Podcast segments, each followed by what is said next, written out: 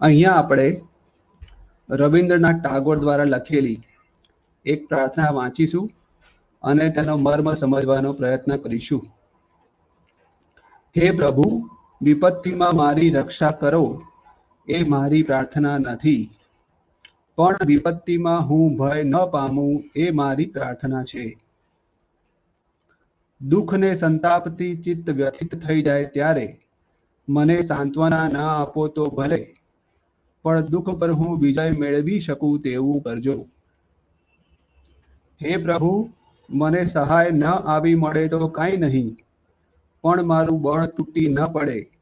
સંસારમાં મને નુકસાન થાય, કેવળ છેતરાવાનું જ મને મળે, તો મારા અંતરમાં હું તને મારી હાનિ ન માનું તેવું કરજો. હે પ્રભુ તમે મને ઉગારો એવી મારી પ્રાર્થના નથી. પણ હું તરી શકું તેટલું બાહુબળ મને આપજો.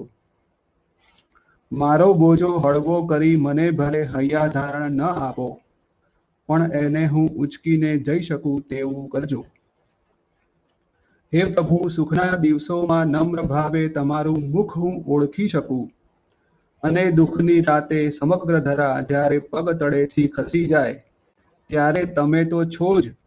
એ વાતમાં કદી સંદેહ ન થાય તેવું કરજો. તો રવિન્દ્રનાથ ટાગોરે લખેલી આ સુંદર પ્રાર્થનાનો મર્મ આપણી અંદર ઓગાળીએ એવા ભાવ સાથે. જય સચ્ચિદાનંદ.